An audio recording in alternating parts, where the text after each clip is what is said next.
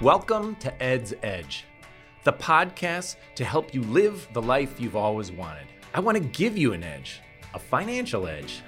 I'm Ed Meek.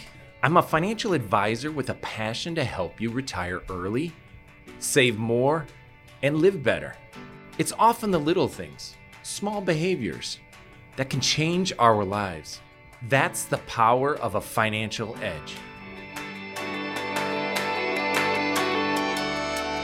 Death and taxes and change.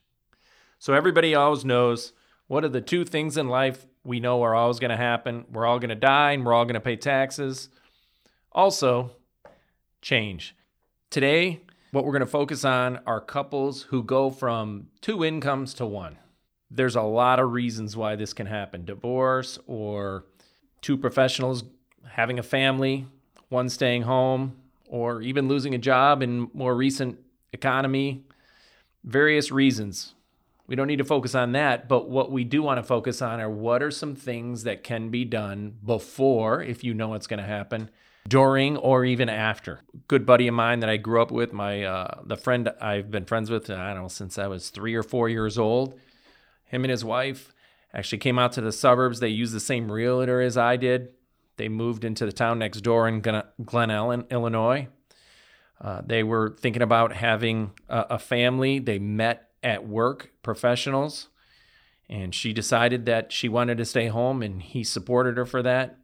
And I remember him coming to me and saying, Hey, what are some of the things? He, he was a planner, but what are some of the things that we need to do to make sure we're put in a good spot? Because when you're used to making, I don't know how much more income, but when you're used to doing that and you got to change it, things things are a lot different. What I wanted to do today was just bring in James and say, uh, We're ending the summer here, James. Uh, any other thoughts on uh, the summer for you? I know you had a vacation uh, a couple weeks ago, right? I had uh, what I like to call a staycation.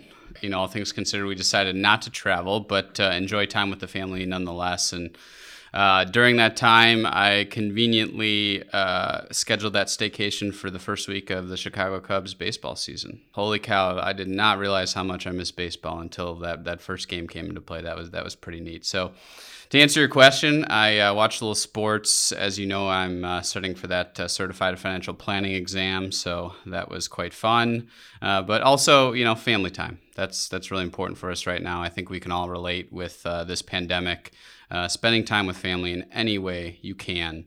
Um, is is most important this year. And so, speaking of family, you know, today's topic really hits home for a lot a lot of people. Going from double income to single income.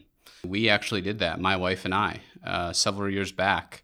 We had decided, even before we got married, that we wanted uh, her to raise our children. It's very important to us. I was raised by my mother, and she was as well. And so we saw eye to eye on that. And uh, once once she became pregnant, we knew that that was that was upon us. Uh, we decided to make that shift from two incomes to one. So we'll talk a little bit about that today, and uh, some other items as well that uh, that you might be considering. So Great. So, what we wanted to do is we have five key points that we think would be really helpful in this situation. Um, the first one, it's obvious, but I don't, I don't know if uh, people do a good job of this to begin with. But uh, the rule of thumb is always, whether you're single or married or whatever, uh, is to have at least a nice reserve, three to six months worth of uh, reserve in cash for emergencies. We all know what it's like to have an emergency, but it's especially important when there's only one breadwinner. We don't know if uh, you know economy goes in a tailspin.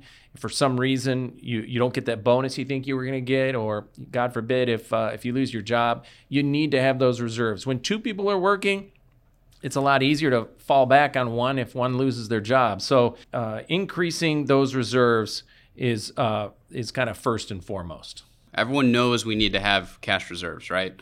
It's difficult to do it. Case in point are with these big companies in the market that failed to increase their reserves when things were going so well. They decided to take some of these profits and buy back stock. Well, guess what happened? They became in some trouble once the pandemic happened. No fault of their own, the pandemic happened. They were not prepared. These big companies did not increase reserves. And so that simple concept, while easy in practice, easy in principle, is difficult to practice. So appreciate bringing that up, Ed. It's easy to say it. I, I realize that. I think the most effective way to be able to build that cash reserves, if you know what's going to happen ahead of time, that's the easiest way. For example, you know that in your wife gets pregnant and you got nine months, she can work for six, seven, eight months. Use some of that money that she's making to kind of build that cash reserves up. If for some reason you get thrown into a situation where somebody loses their job or something happens, then what you have to do is pull back the horns in another area and allow that cash reserves to build up. It's a lot more painful in that situation, but if you don't, and the furnace goes out or air conditioning goes out or you got to do the roof or something crazy happens we do not want that situation to happen. So there's a lot of ways to do it. Obviously if you know it ahead of time that's the easiest way to do it. Here's another example if you don't. I'm going to talk about the most exciting topic in the world uh, budgeting so that terrible b word if a situation comes into play where you know you need to tap into reserves very very quickly the easiest answer, we've all heard this before, but I'm going to give a, a little spin on it with budgeting is, you know, you've got your fixed expenses, things that go out the window right away, and you've got variable expenses. Most people say, well, I'll cut back some variable expenses. I'll cut back some restaurants. I'll cut back here and there on the variable side. Most people ignore the fixed expenses, think, thinking that is something that just is going to come in. Well, perfect example. Do you need all those cable channels? Do we need a gym membership right now?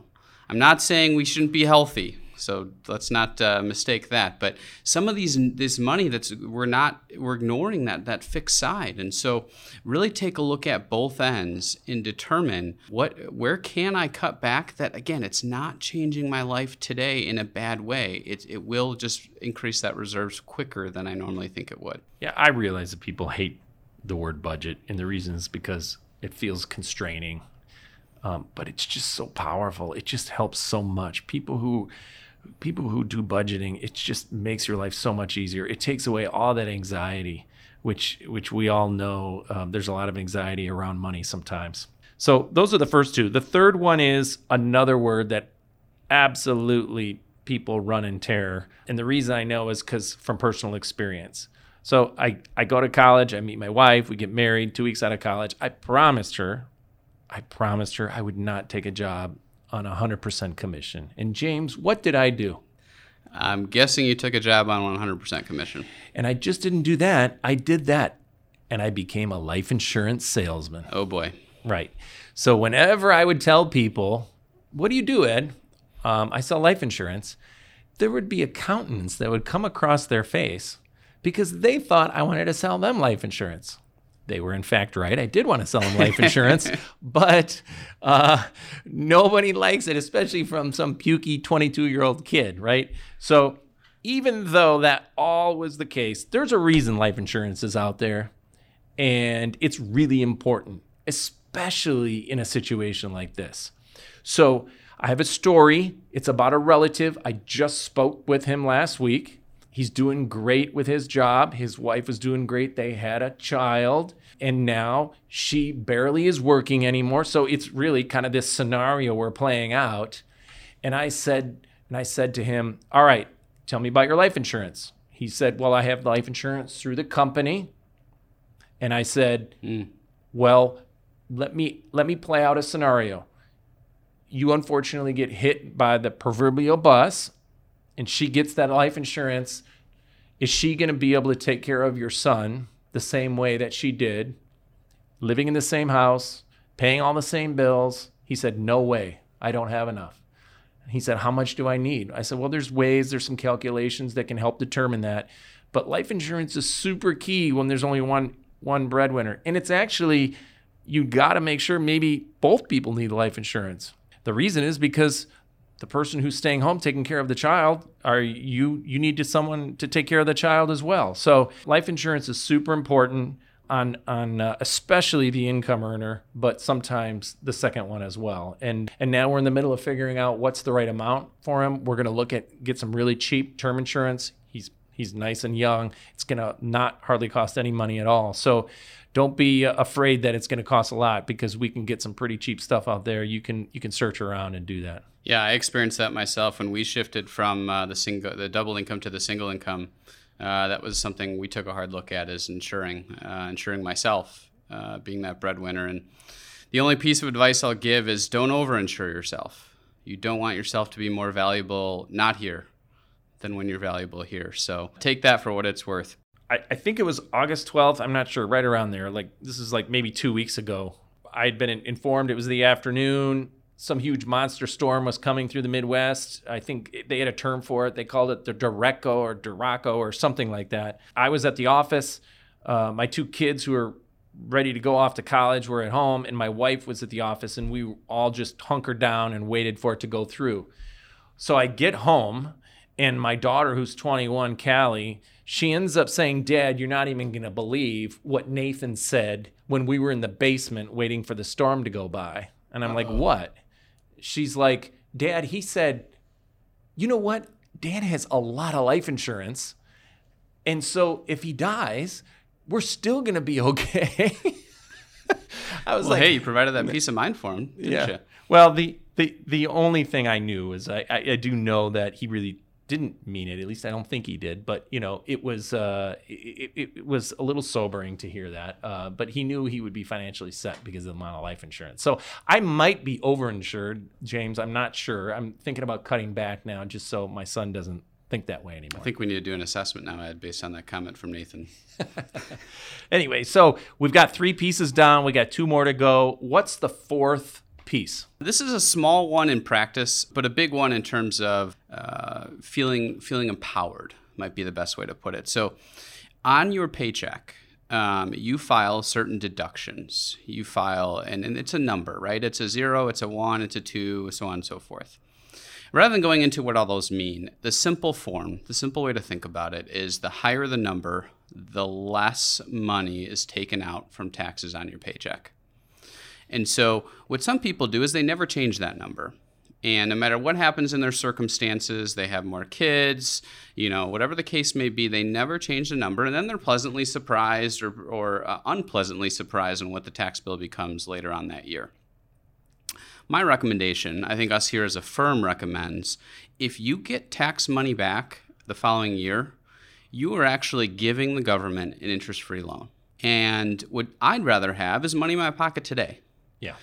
And so, if you have less income in that given year, I would highly recommend looking at increasing that number for yourself. It's going to put more money in your pocket today. It's going to help you increase that reserves. It's not going to change anything later on in life, anyways. So, uh, another tip for you on that. Yeah, better consistent cash flow. Right. I would say now the last one, the, the, the fifth one is really, and I'm not trying to be a psychologist here, even though FYI, my wife is a psychologist. Keep the lines of communication open. This is so key. I mean, the other four don't mean diddly if we don't do this fifth one. We all know every single couple I have ever talked to when it comes to money doesn't see eye to eye in every single way, right? Example, I mean, my wife and I, we we've come a long way talking about this. It, it, wasn't easy initially, and we had no money, but now we're in a better situation. But just this morning, I realized I left my cash debit card at our other place,